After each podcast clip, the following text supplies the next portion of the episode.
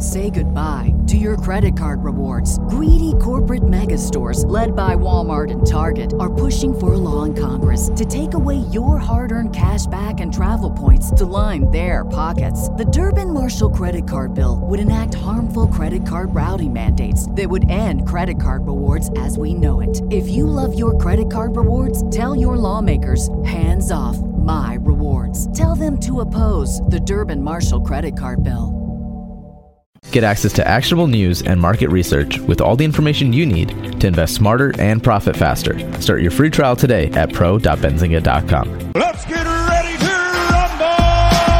Senior Nation jam-packed show today. What's up, guys? Happy Wednesday hump day! Woo! We are back at it, ready to get rocking and rolling. This is the Power Hour. This is the Trade Idea Show. Let's dive right into it, guys. The reason why we spend this time here together every single day is because we want to get the idea flow going. If we're not getting ideas from each other, then we're doing something wrong. Ideas are not just going to come from myself, not just from our guests, but more importantly, going to come out of the chat. So guys, if you have symbols that you are trading, that you are looking at, put them in the chat. We have a jam-packed show as always today. Up front, let's talk about Ford, let's talk about AMD, and let's talk about Robinhood, okay? Those are the three symbols that we're going to talk about right up front: Ford, AMD, and Robinhood. And then at 12:15, we're going to be talking to the CEO of Lending Club, ticker LC, Lending Club. Super interesting company, recently made a big business transition. And just reported earnings a couple of days ago. So guys, if you are interested in that one, you have questions to ask, put them in the chat, because you know that I will try to get to those questions. And then at 12:45 Eastern, we are going to be talking to Stephen Rossi, the CEO of WorkSport, ticker WKSP. Recently just uplisted to the NASDAQ today. We're the first ones to get that interview. Let's go. That's what we're out here doing for our zingers, everybody out there in Zinger Nation. But yeah, guys, let's get after it. Say hi in the chat, share the stream, like the stream, and let's just dive in. First things first. Let's see, where do we want to start? I want to start with Ford today. Let's go ahead and start with Ford. As you guys know, I'm a Ford bull. It was our 2021 stock of the year. Not only do we own the stock outright, and we've been riding that one up here. Let me pull up Ford for you. Here's Ford. Here's a one-year chart, daily candles. Not only do we own the stock, we also own some long-dated calls in the name. We bought those leaps. So that's why. That's what our move on Ford has been. The other thing that we've been doing with Ford is we've been selling calls against the underlying stock position throughout the entire year. So even though Ford has had sort of this slow trickle of death, and this slow trickle of death, I hate getting trapped into these slow trickles of death like we see on this chart right now. We've at least been selling calls, and we've lowered our cost basis maybe by another $1. All right, so if our cost basis was, let's call it $8.40, I believe, at the start of the year, we've been selling calls against the position the whole way down. Now that's down to like a $7.40. But all right, why am I bringing up Ford today? I'm bringing it up because we have some news. The company is reported that its July auto sales, per my trusty Why Is It Moving alerts in Benzinga Pro. July auto sales in the U.S. were down 32% on a year-over-year basis. The market obviously doesn't like that, is hitting the stock on that. It's also generally a red day for the market as a whole. We have our S&P 500 is down 0.5%. Here's my thing with news like this. And again, guys, we're always trying to keep it actionable. The July auto sales we already had an idea of, right? The company reported earnings last week. We already got an indication as to how this quarter is going to shape up. We are still in the middle of that global chip shortage, which I would have thought, just the global supply chain would have figured out by now. I mean, we got the COVID vaccine out there pretty quick. But regardless, they haven't. We're still in the midst of that chip shortage. July sales look bad. We do have some decent data coming out about the Mach-E, Ford's first fully electric vehicle. That Mach-E and just the general the general strategy push, marketing, dollar deployment into EVs is why we got into the stock in the first place. So again, guys, Ford down 3.5% on this July headline.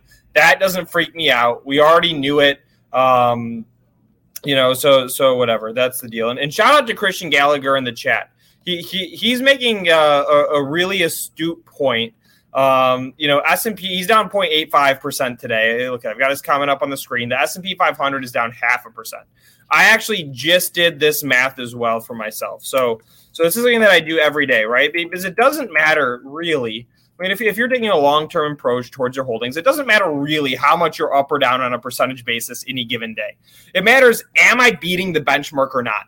If you're not beating the benchmark, but you're still up, then you just wasted your time, right? We're not doing it to underperform the benchmark. You might as well have thrown your money into the S&P 500 and then just gone out there and had fun and read books and go on bike rides, whatever it is that you'd want to do with your time. So the math that I do every single day is I calculate what was my performance versus the S&P 500. And I'm in a similar position as Christian Gallagher, where he's saying he's down 0.85%, SPY is down 0.4%. I'm down about 0.55%, SPY is down about 4%. Right? So it's a bad day for me. And again, keep that in mind. Let's go ahead and let's look at IWM. This is the ETF that tracks the small caps. Right, because if you're underperforming, you want to understand why. Obviously, there's some individual names that are hurting you. For me today, that individual name is Ford. I am getting a great pop on a stock that I own today at New York Times, NYT, on their earnings report. But let's go back to IWM. This is the ETF that tracks small caps. Shout out to STBC in the chat, up 3.97%. That is a monster day. That's an air horn right there. Let's go. That's a big one. But if we look at the small caps, Russell 2000 down 0.94% today. The small caps have not been getting any love at all. Check this out. Small caps straight up basically until the end of February, and they have been dead in their tracks since then. If we compare that to the S&P 500, straight up still making new all-time highs. And so here's the broader point that I want to make for all of us individual investors. If you're like myself, and I think if you're like the broader individual investor community, you like to trade a lot of these smaller names, right? You're looking for opportunities, you're looking for swing trades, you're looking for breakouts. It's a lot easier most times to find those than on something like an AMD, which is having a hell of a breakout right now, and we'll get to AMD in just a minute here. But there's rotation out of, there's long-term secular rotation out of these small cap stocks. They just have not been able to get any love. I mean, if we think about this, right? So since the middle of February to the middle of March, April, May, June, July, and now August, I mean, it's been 6 months that a lot of us have been sitting in dead money by holding a lot of these stocks. We were doing great. We were killing the S&P 500 on the whole way up. But right now, I'm still stuck in some of that dead money. And so let's do this for tomorrow's show. We haven't done this in a while, but I want to do a full portfolio review and take you guys through how I do my portfolio reviews. When things are only going okay or they're not going great, I take a step back. I go name by name. I say, why do I own this stock? Or right, or rather, it's why did I buy this stock? Do I still have a reason to hold it? Am I still waiting for the thesis to play out? Did I get new information that screws up the thesis that I had? Et cetera. And I go name by name by name, and we do a big portfolio clearing, free up some cash, and then reallocate capital into our highest conviction ideas. So AB, let's put this on the list for Thursday or Friday. Let's do that line by line. Let's do that full portfolio cleaning and take everybody through how we do it. Yeah, Christian Gallagher in the chat, he's saying that he did the exact same thing. So that's what we have to look forward to later in the week. But let's keep clipping through our individual names. We talked about Ford. We talked about this rotation out of small caps. We'll do more on that later this week. We didn't ask people to smash the like button yet, so go ahead, do that. Smash the like, share the stream. Let's get some zingers in here, and let's go.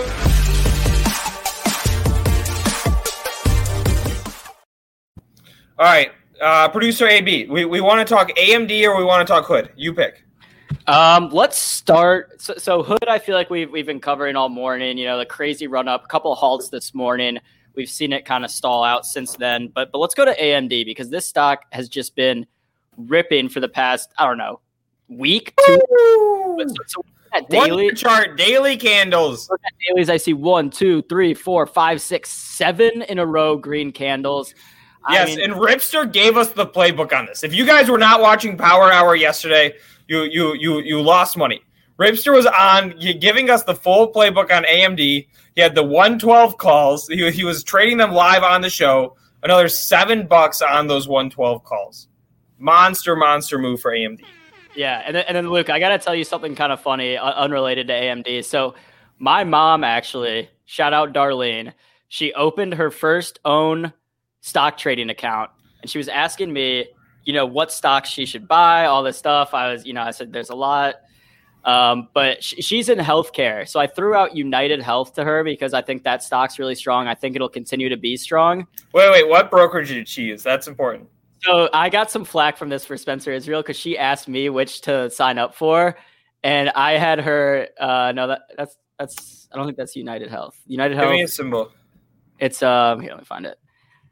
I always forget this one. What was the brokerage? Interactive Brokers. It's UNH is UnitedHealth.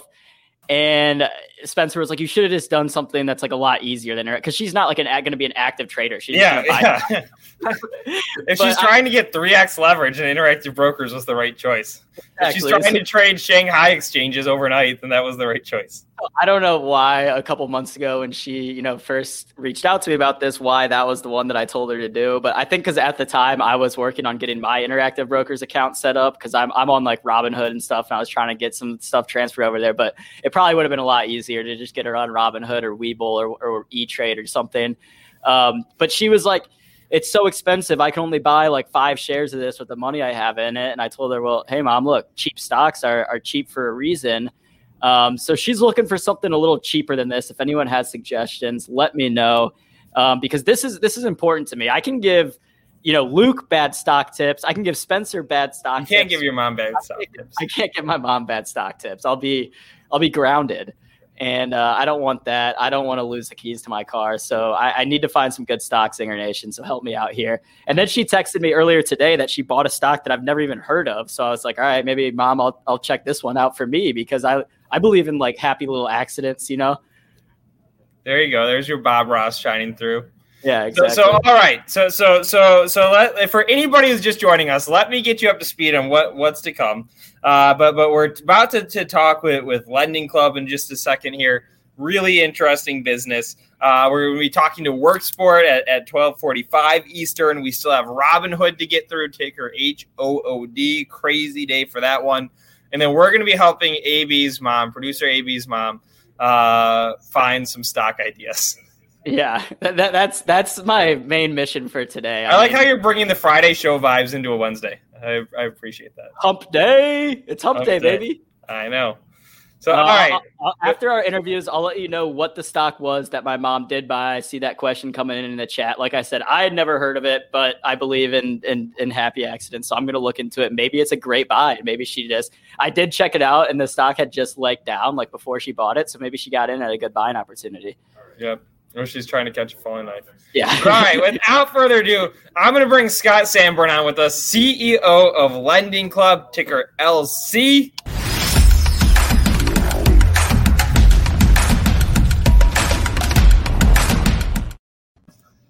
Scott, how are you doing today? Welcome to the Power Hour. We are honored to have you here with us. Good morning. Thanks for having me. Absolutely. Absolutely.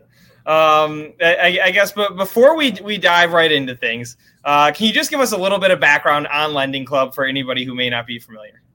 Yeah, love to. So we started back in 2007 with the idea of using data and technology to transform banking. We started with lending, lowering the cost of credit, increasing access to credit in the personal loan segment, unsecured lending. And we reinvented that category. It became the fastest growing category of credit, and we became the very dominant market leader of that. And back in February, we added to that mix a digital bank. We acquired a digital bank with an award-winning checking account and savings options that gives us the ability to add to our mix what our customers have been asking for, which is, in addition to helping them with lending, we can help them with spending and savings. So that's what we can do for the customers. What it does for Lending Club is it adds in an entirely new revenue stream that will result in our ability to deliver sustained growth. Awesome. And I saw the vision statement to be America's financial health hub. Can you dig into that for us a little bit and tell us a little bit about what exactly that means? Yeah, with a tweak, club, as in the Lending Club name. Okay. Yeah, so where all right, I missed the nuance. Good. No worries. So where that comes from is the number one use case for our product, our core product, is for Americans that have credit cards, which is, as you know, most people. About half of them carry credit card debt. And if they are carrying credit card debt, they have a loan, and it's not a very good one. And what is, a bit of a commentary on what's been happening over the last few decades is, the more income people have, sadly, what that means is the higher their credit card debt. So if you take the Lending Club customer, we serve a very, very broad range of people from 600 FICO all the way up to 850, and we offer a great product for everyone. But what you see is, the higher the income they have, the higher the debt they have, and we're essentially helping them lower that cost of debt. And this has been caused by decades of, rising cost of healthcare, rising cost of housing, rising cost of education, set off against pretty stagnant wages. So, the mission of our company is really to help people use data, use technology to drive down their costs of credit and help them find savings in their lives. So that's what we've been doing. Okay. And you mentioned the acquisition of the bank. You talked a lot about the cost of debt and credit. Long term, does it go beyond the lending side of things and into all facets of people's financial lives, like banking, investing, et cetera? Or is it that laser focus on being the credit solution? No, that's just where we got started. And, we got started there because that's where most of the profit is generated. But now that we've got the bank, part of the drivers of this acquisition, there were many, but one of the key drivers was we acquired a multi-award-winning rewards checking account that is dead on brand for Lending Club. What it does is it rewards people for spending money they have, as opposed to rewarding people for going into debt. Interesting. So it's a cashback debit card. So we'll be working on getting that into the hands of our customers as we exit this year. And what that's going to allow us to do is really just more for them, right? We will be collecting more data. So we can get better insight into their financial lives, and we can use that to find more opportunities for them to save. So that was one of the key drivers of the bank. Got it. And Scott, let me ask you this. It's a little bit of a personal question, but Lending Club, it's been around for about 15 years or so. You've been with the business for quite a good chunk of that 15-year history. What was it that you saw in Lending Club when you joined the team that said, like, this is it? I mean, it must have been like a shell of the business that it is now when you made that move. Yeah, I love that question. It was. I joined back in 2010. We were probably 30, 35 people. I think we were issuing somewhere in the neighborhood of $5 to $10 million in loans a month. For reference, last quarter we issued 2.7 billion for the quarter, so 900 million a month. And what the board jokes with me that I was one of the most expensive candidates to recruit, mostly in lunches, because it took me about a dozen lunches. I was always excited I was not a financial services guy prior to joining Lending Club. But I saw. What were you, or where? What world were you in? I was, I had been in a number of various retail and tech startups throughout the valley, and my background was in kind of revenue growth, marketing. But what I looked at this was we were coming out of the recession, and I looked at the banking industry and said, this industry feels like one, it has yet to feel the effects of technology to transform for the better for customers. Right, retail had fallen, travel had fallen. Why hasn't financial services yet evolved? And I looked at it and said, you know, boy, this company isn't there yet. You know, I'm not clear whether or not it will work. But if it does work, we can build a really important brand and a really big business.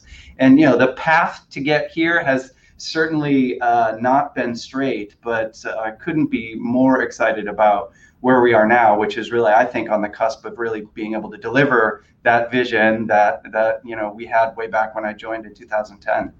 Okay. And now for a more boring question. This is probably one that you've had to answer many times before.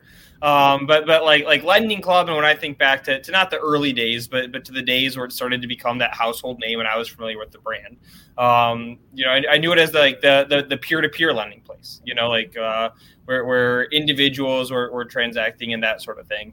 You guys recently shifted out of that model. Can you talk a little bit about that transition and what it does for you? Yeah. So when we started, you can imagine, try to put yourself back in 2010. You know, our business was, we're going to lend people money to people we've never met over the internet. And oh, by the way, we haven't been doing this very long. Where do you get the capital to fund loans?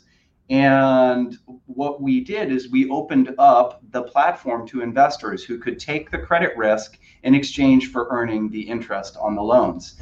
And that's what allowed us to scale. And so it was both individual retail investors all the way through to institutional investors. That very much remains in place, by the way. We remain a marketplace, a digital marketplace bank. So even now that we're a bank, 80% of our loans will continue to be funded by banks, asset managers, hedge funds, all different variety of players. And why that matters is it drives down the cost of credit because you have this marketplace dynamic, you know, competing for the loans, and it broadens the access. If we were just funded by bank capital, we wouldn't be able to serve as broad a range of customers as we can today.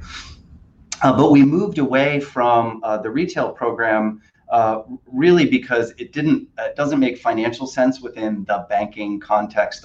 It's kind of complicated accounting, but the way you have to treat those securities, because they were public securities, has implications for the overall capital efficiency of the business. But you know, that doesn't mean we are not committed to finding products to serve those retail investor customers. We actually rolled them into the first product we offered as a bank was a what we call the founder's account, which is a high yield savings account, which as the loans pay down, their funds are automatically transferred over and they earn a top of the market rate. Got it. So there are still some of those peer-to-peer elements built into the business. Yeah, just the actual program itself, we wound down upon as we entered the banking framework. And like I said, now that we're a bank, what we're doing is for 80% of the loans we're continuing to sell through our marketplace, 20% of the loans we're holding. Why that matters is for every loan we hold, we earn 3 times as much as for the loans we sell. So think about it. And that's sort of a move in the revenue structure is changing from like that one-time origination income where you have to keep selling every quarter to get revenue to you now have this recurring revenue model that seems like it's starting to become a bigger and bigger part of the business. Is that accurate? That's right. That's exactly right. It went from 19, you know, this is our first full quarter as a bank. We acquired it in February. We had $19 million in interest income in Q1 and over $40 million in Q2. So that is a building recurring revenue stream that is independent from originations and will serve to provide a resilient source of income through varying market conditions. The other benefit of it, by the way, is that we are now, as they say, eating our own cooking, right? So for the dozens of banks that work with us, they feel very comforted because they know, hey, you know, we're not just trying to grow loan volume at the expense of good credit. We are consuming this credit as well. And we demonstrated last year, this asset class, there was a lot of questions how it would do in a recession. You know, credit overall, as you know, held up really well due to many unique aspects, including government stimulus and consumer behavior. But personal loans as a whole really validated itself within the payment hierarchy, actually above credit cards. And Lending Club within that, we outperformed our competitive set by about 35%. So 35% lower delinquency. So we had got this very profitable. Congratulations on that class outperforming the competition, and now we are capturing that revenue stream. And Scott, let me ask this, because I would imagine that acquiring a bank is a heck of a process. Ballpark, from like the time where you started talking to actually getting the deal closed, you just alluded to that close earlier this year. How long did that take? Yeah, so the process of acquiring the bank took 11 months. We had guided the street to 12 to 15. We actually got it done in 11 months from announcing the transaction to having it closed. But your question is insightful, because the bigger question is, you can't just show up and say you're buying a bank and be approved in 12 months, because what it takes to be ready in terms of your infrastructure, your controls, and your processes. The process actually began before that. I would say probably more like a year and a half to 2 years before that, when we started meeting with the regulators, evaluating our readiness, and building out the infrastructure to get there. So that's why, we're glad to see that the market's recognizing the power of the model. But this is an overnight success that's been, 2.5-3 years in the making. Okay, and let me ask you one more question about the deal. And then I want to move on to this quarter that you just announced results for, which are insane. So we'll get there. But when you were picking the target to acquire, what were like one or two of the most important aspects for you? Yeah, if you think about what does Lending Club need, we're really, really good at asset generation. Great at it. But we don't know anything about deposits. We've never done that before. So we want, ideally we want a bank who knows how to gather deposits digitally, not through a branch infrastructure. In fact, we'd prefer not to have any branches, right? That's not our model. By the way, it needs to be a bank that is for sale and a price that we can afford. So you add all those things up, a bank that we can afford that's for sale, that does digital deposit acquisition, it's really not a very big universe. Pick one of three, basically, yeah. Yeah, so we were actually prepared to go down the de novo path, which is applying for a charter from scratch,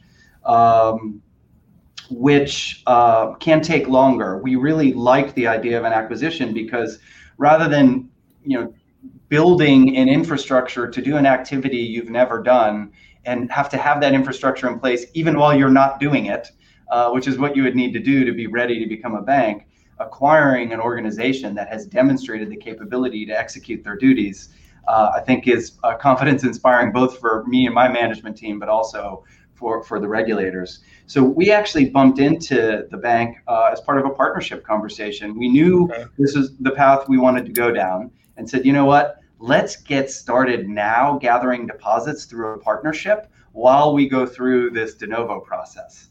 And the first phone call I had with the CEO, we talked about what it would be like to partner, and I think we called each other 5 minutes after the call hung up and said, maybe we should talk about something that's a bit bigger than partnering.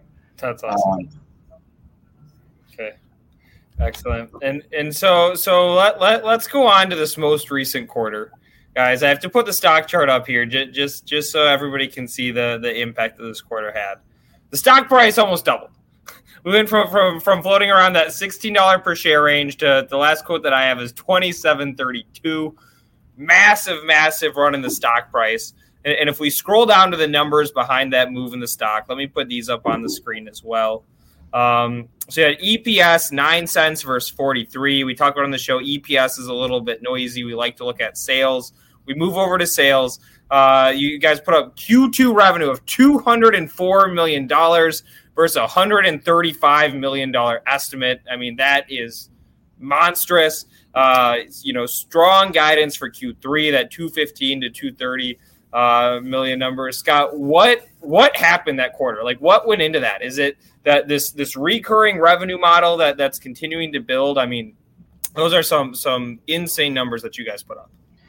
Yeah, you know, last year we had the corporate equivalent of shelter in place, which is we announced the bank transaction, and then COVID hit. Like literally the next month, COVID hit, and we went into capital preservation mode, which is, you know what, we need to make sure we have enough money to acquire the bank, to capitalize the bank, and we need to keep all our focus on that, as well as just supporting our current customers and our current members. Those are our priorities: protect our investor returns, support our borrowers, and preserve our capital, after keeping our employees safe at number one on top of all that. So we really pulled out of the market last year and stepped back, invested all our energy in. And when you say you pulled out of the market and stepped back, is that like customer acquisition, that the spend on customer? Right. Okay. That's right. So the only thing we did is if our current customers, we've got a customer base of about 3.5 million members, which is it's a very big number in banking terms. And if they wanted to come back and access a loan, we wanted to make that possible for them. But we effectively stepped out of new customer acquisition, and focused on preserving the loan returns. I gave you the results of that, and getting ready for the acquisition. When the acquisition was approved, we basically came back to the market, lit up our marketing channels, and we were able to resume our market leadership, I think, faster than, frankly, even we anticipated.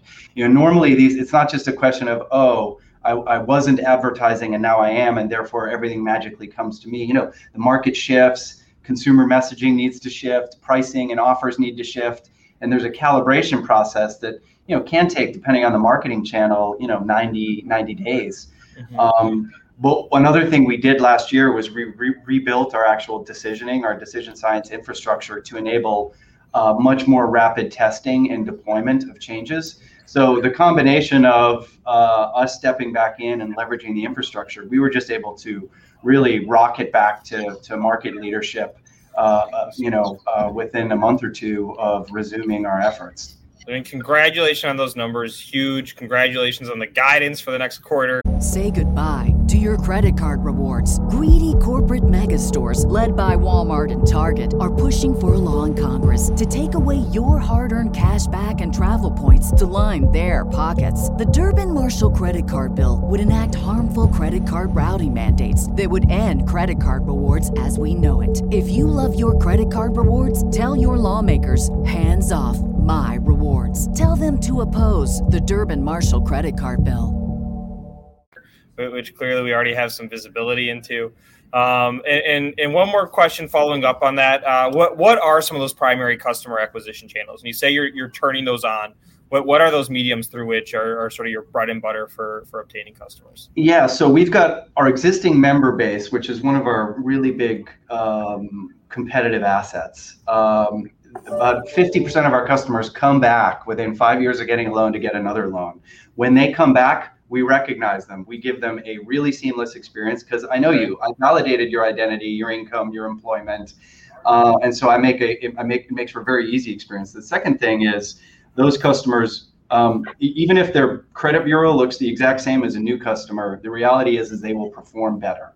And right, because they've demonstrated their willingness to pay. So we reward them for that through a better price. So there's a whole set of communication channels to those customers, which once we add, a rewards checking account, that'll be another channel. But you can just think about, we have what we call a member center on the site, an email where we effectively say, hey, you're pre-qualified, click here, and you can lower your rate and refinance your credit cards. And those customers are primarily coming back and not refinancing credit cards. They're coming back and doing the things people are doing in COVID: home improvement, major purchases. So that's what's happening there. Then for new customer acquisition, which we've stepped back into, it's primarily all the digital channels you would think of: search, social, partnerships, all the rest. Got it. Okay. And each channel requires its own strategy, offering, experience, all the rest. So that it's actually under the covers. There isn't a Lending Club application. There is a very specific process for every one of these channels that we tune. Awesome. And Scott, I really appreciate our whole discussion and you taking us through the business, but I will say my favorite part was your story as to how you made the leap to Lending Club, you know, was it 11, 12 years ago, right when the business was getting going. You talked about, you know, you saw that the industry was ripe for disruption. So if you had to name one thing, you know, looking from today's point of view that you're most excited about, or here's the next place for Lending Club to take over, what would that one thing be? Yeah, I'm most excited about the fact that this is, there couldn't be a better time to be starting a digital bank, right? We are, you know, the recovery is underway. We are freshly capitalizing a bank underway. Unlike most banks, by the way, that, as I'm sure you've heard, or you're predicted to be going into an earnings recession because they're struggling to grow loans. Because we have a marketplace, you know, all we need to do is take a percentage of our own cooking to grow our loan volume. That's one. That's the business side of it. On the consumer side, you know, COVID has really accelerated the move to digital, and you know. The primary driver of choice used to be convenience in the form of location. People chose their bank based on where the branch was. And that's why, you know, thousands of banks have thousands of branches across the country. And when those branches closed down, the consumers realized, you know what really matters for convenience is how good is the mobile app. And, you know, that's where we're going to be able to shine. Banking is no longer where you go. It's something you do. And so our ability to. I love that. It's no longer where you go. It's something you do. That's a cool one. Yeah. So we're basically going to be entering this market, meeting the consumers. It took longer than I thought for the digital adoption to happen, but it really is happening now at an accelerated pace. And I feel like we're perfectly positioned to take advantage of it. Awesome. Well, Scott, I appreciate you coming on and hanging out with us. Congratulations on all the success, not only in the most recent quarter, which those numbers are impressive, but over your entire tenure building, growing Lending Club. We would love to have you back on at some point in the future. Great. Well, thanks for having me, and thanks, everybody, for listening. Absolutely. All right, guys. How about that one? Again, the ticker is LC. The company is Lending Club. Let's put that chart back up there one more time. Let me zoom you out. So here's the one-year chart, daily candles again. Off of those most recent earnings numbers, the stock price is damn near doubled. We went from 16 to 27. You know, really, really interesting company. Really, really interesting story. You know, it's a whole new business model that they're showing us. And this is the first quarter that we saw the results of this business model. So I understand why the market is responding the way it is. And I see the question in the chat. Is there a soundboard now? Let's see if we can answer that.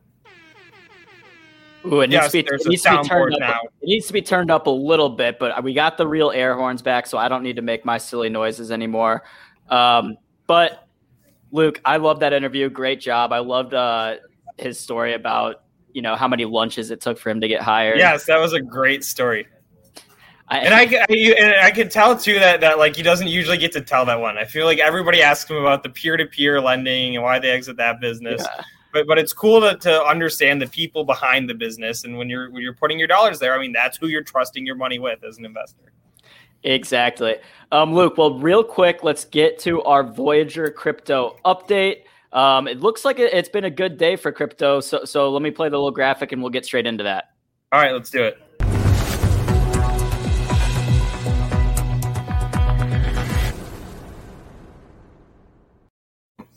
All right, guys, check it out. Heat map is on the screen. If you guys want to access this heat map, you want to see crypto news, I'm putting the link to it in the chat. But today's show, this episode of the Power Hour, is brought to us by Voyager Digital. Voyager Digital, not a crypto exchange, a crypto brokerage. What does that mean? It means they connect to all the different exchanges so you get the best fills when you are making your crypto trades. Quick update on the crypto market. BTC, the level I've been calling out for like the last 2 weeks, 40K, guys, that is my level to hold. I want to see us hold 40K. Then we're going to run up into the 200 moving average, somewhere right around 44K. That's the next leg. If we can see Bitcoin hold that 40K level. I'm moving more bullish. I'm the long-term bull, but that's when I'll start to get into my short, medium-term bullishness on the broader crypto market, Bitcoin specifically, Ethereum also having a strong day. But as I like to say, and some may hate me out there for this, but the way Bitcoin goes is the way that the market goes. And that's why I'm laser focused on that 40K level. Producer AB, any other thoughts that you have as you're looking out at the crypto market and watching these price movements? No, I mean, seeing the heat map all green is just a beautiful thing to me. You know, I have my eyes focused on Ethereum right now. Ethereum has kind of been outperforming Bitcoin over the last few weeks. So, you know, I'm a big Ethereum guy, Luke, so I'm going to get back into Ethereum on any dips that we have. Other one that I like, if we want to talk about some of the altcoins that I like, ADA, that's Cardano ticker ADA. We see that right to the right of Bitcoin on this heat map. Also, Solano ticker SOL. Those are two of the altcoins that I'm also a fan of. And all four of those assets, Bitcoin, Ethereum, ADA, Solano, you can trade them on Voyager. Voyager supports 60 assets. You can earn interest on a ton of those assets, up to 12% a year. I'm telling you, you are not getting that from a bank. And we even have a special offer for all of our members of Zinger Nation. All you out there in Zinger Nation, if you create a Voyager account, you fund it with $100 and make your first trade, Voyager Digital will give you $50 of Bitcoin. So basically, if you've been crypto curious for a while, this is the time to step into it, because you can make your first $100 trade. You have to be wrong by 50% just to get back to break even. So you've got to be really wrong to net out with a loss here. So there it is, guys. This episode of the Power Hour brought to us by Voyager Digital. And Producer AB, will you get the links in the chat? Yes, sir, I will. They should be. And Luke, crypto is moving up today. Crypto is moving up, baby. Voyager, I mean, like a stock, Voyager stock. Yep. So. Yeah, the crypto names lagged the broader price movement. Yeah. If you guys are ever looking for like some intraday trades, a good check to do, especially when you have some of these days of high crypto volatility, is look at how the broader crypto market is moving, and then look at how the crypto stocks are moving. It seems like the group of crypto stocks trailed the price in the coins for the first couple hours of the morning, and then they finally caught up and started ripping. So right. so that's my little pro tip if anybody's looking for some crypto day trade ideas. Yeah, that's true. I mean, it'll mellow out, but you can get in early before everyone else. Boom. That's exactly. Amazing. Yeah, I agree. There's opportunity there. Okay. Did you catch that Lending Club discussion at all? You did a great job. Check this out. One of the craziest questions that I think sort of speaks to the nature of the company and what they're building towards. It took them 24 months of working with their bank that they were acquiring to get to the point of being able to announce the acquisition, and then another 11 months to be able to close that acquisition. Why? Isn't that crazy? Why 11 months to close it? Banking regulators. Oh my! But the thing that I like about that 3-year horizon to be able to get that deal done shows that this move into digital banking is not something that like they thought of on a whim. So it was an expensive deal to do. But like this was part of a long-term core strategy. They've had 3 years to strategize it, and now that the deal finally closed, they're able to just turn on the execution side of things. Yeah, and you know I like alternative assets that sometimes aren't correlated to the stock market, so you mix things around and etc. So Lending Club is interesting, and you know I remember the founder, all those commercials, and it's interesting. The whole idea of it and looking at it as a bank, I think it's a smart move.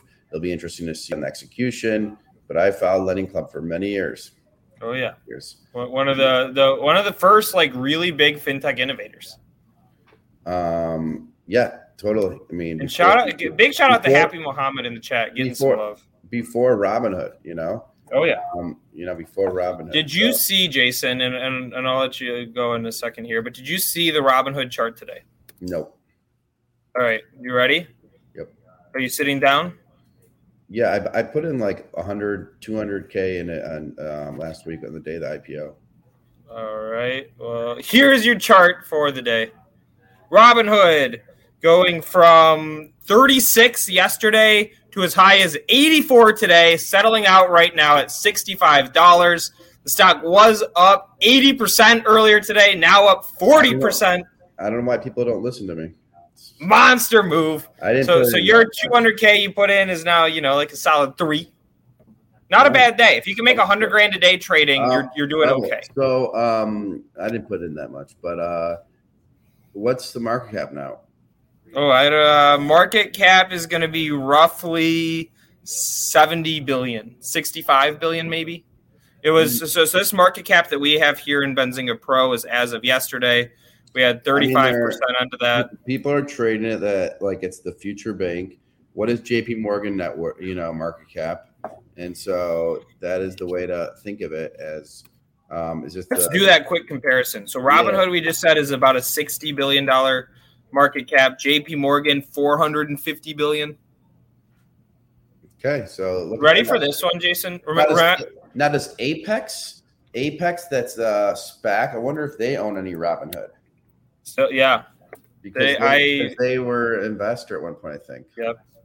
Okay, let me ask you this one while we're on the market cap thing for a second. Remember when it was a huge deal and we were waiting for like a year that Apple was going to be the first $1 trillion company? Yep. And that was just like 2 years ago? Yep. Check out Apple's market cap now. $2.5 trillion. Wow. We spent like a year waiting like it could be worth $1 trillion sometime within the next year. And then it just hit it and, you know, more than doubled.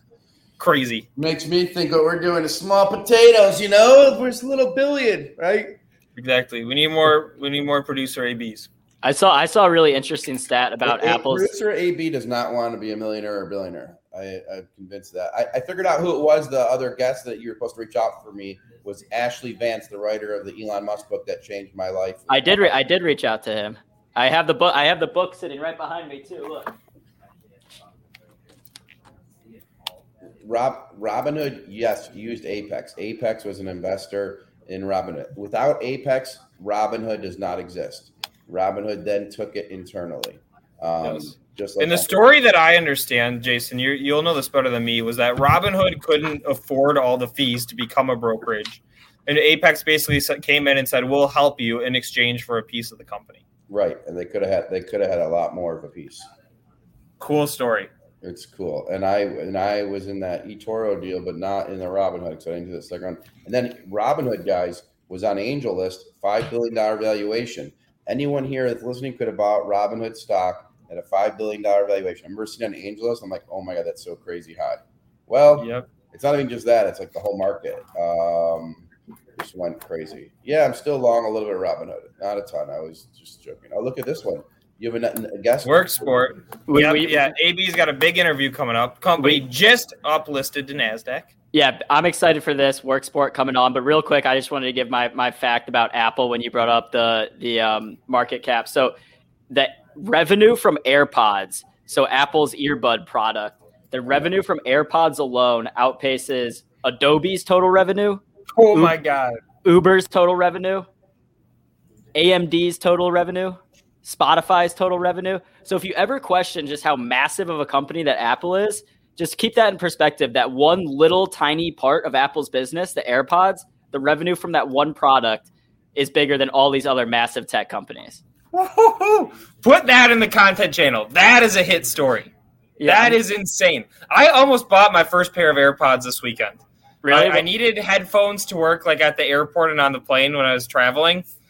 And they were, I don't know. They had the normal headphones were $10. The AirPods were, I don't know, $140 or something.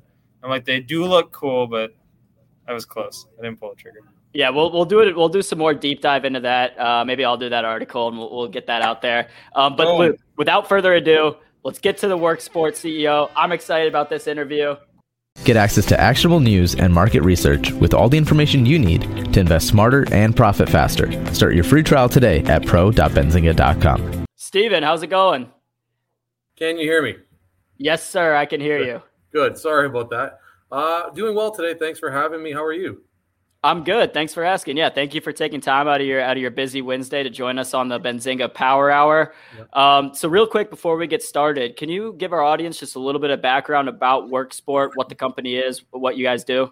Sure, yeah. WorkSport was founded in 2011, three buckets. One of our founding buckets was core truck gear for the booming pickup truck market.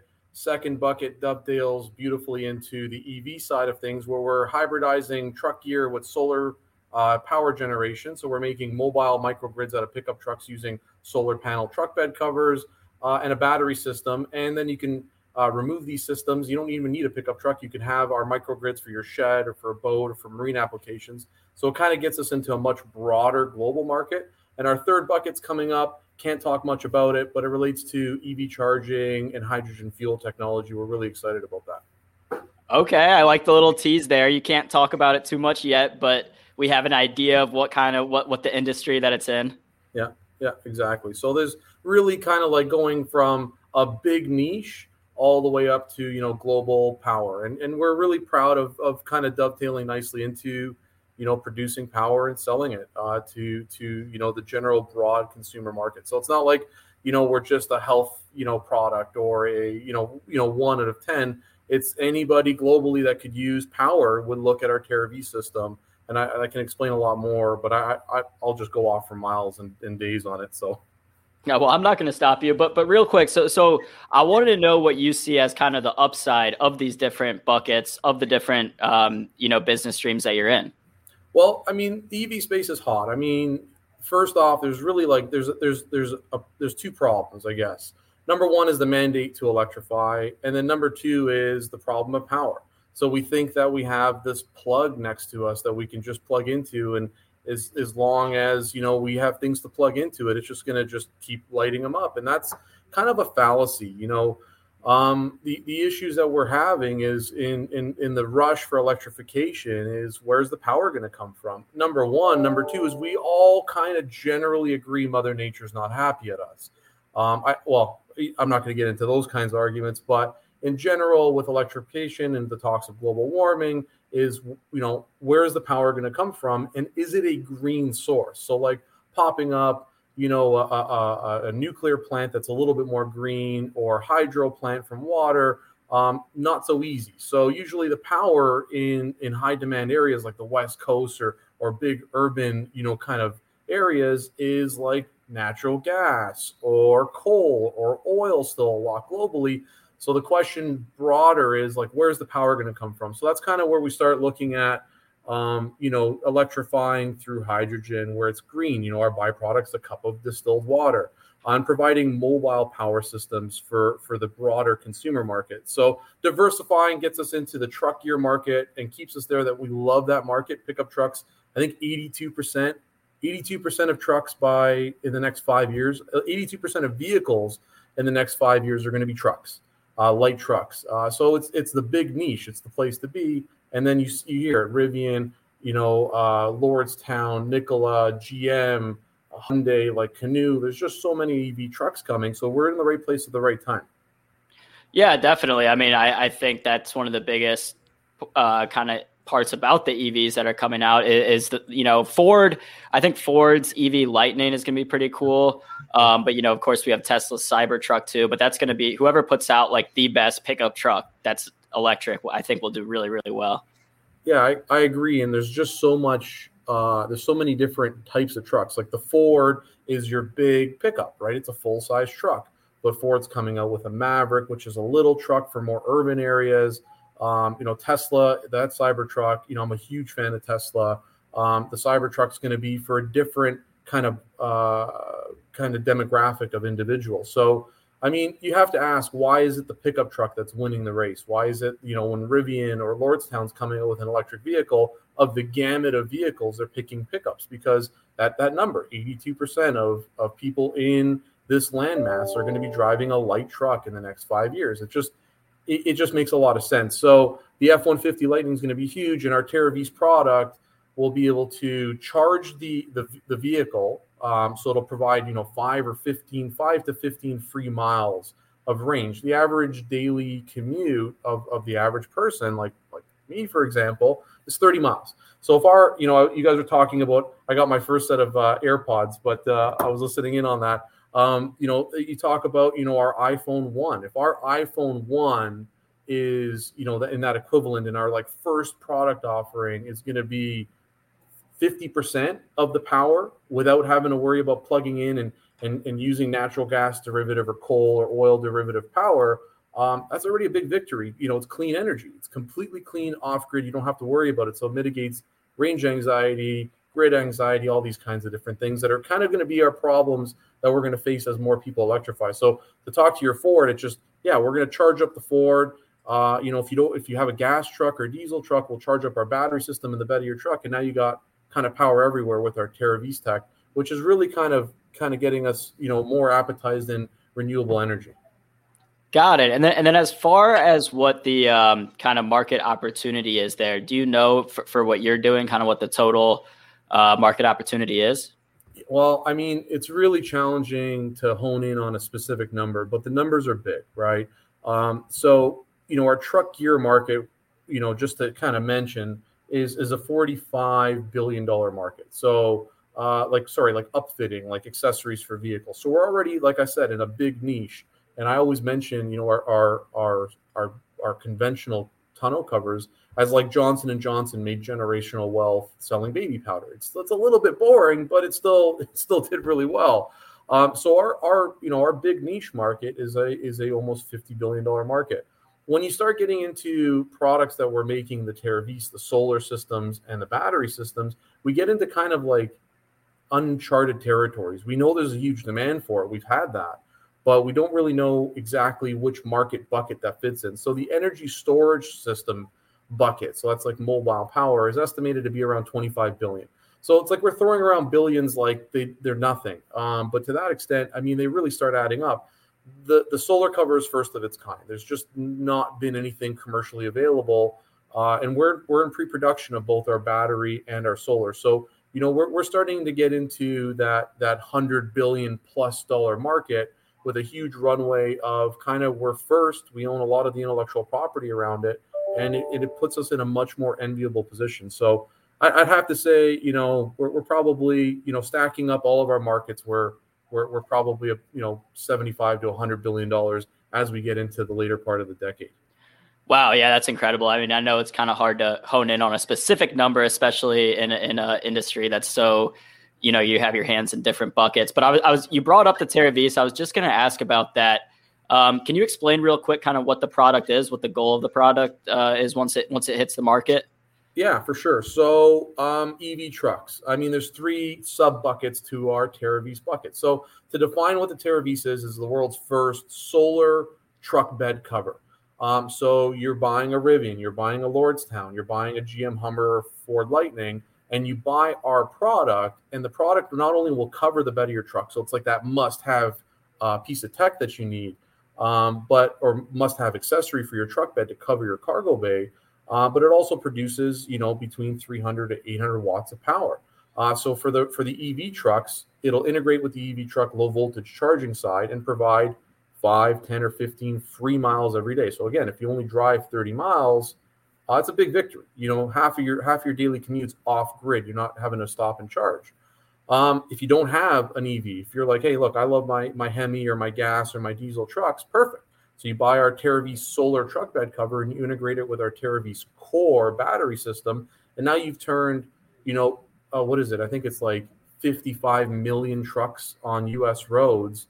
That's just the U.S. That this is a global product, but just let's talk U.S. 55 million trucks on the roads today into microgrids. So job site, campsite, event of a natural disaster, border protection, military, police, you know, like anything good or with in terms of like, you know, all the different markets. Now you've created microgrids. What gets us into the broader global market is when you're like, hey, Steve, not interested in a pickup truck. I don't even have a license. Not interested. Cool.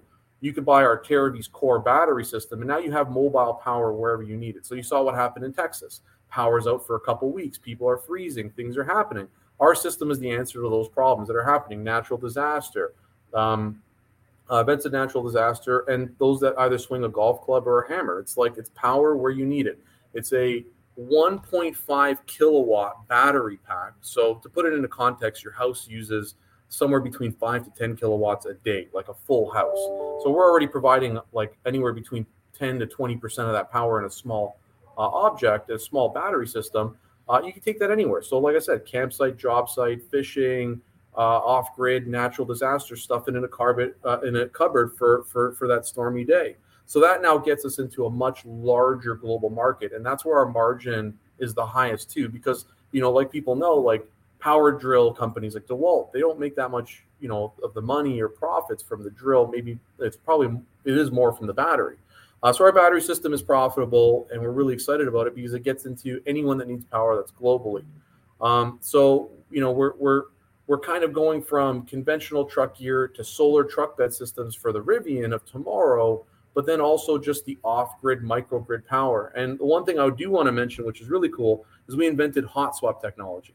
So kind of getting technical, but there's only like one or two competitors that make these hunking big batteries out there.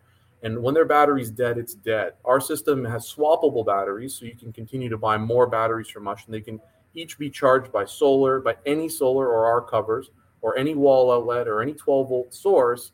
But our system is also, when the battery's dying, you can exchange the battery, the depleted battery, with a charged battery, and the unit stays alive.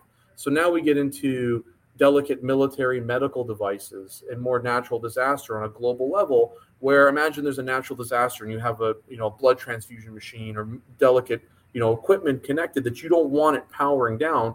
Where our system allows you to change depleted batteries, the system stays alive and everything connected to it stays alive for 30 to 60 seconds. So it gets us into a much broader, more serious market like DOD and global military, global, you know, medical and Red Cross and all that kind of stuff. So we're really excited about all that.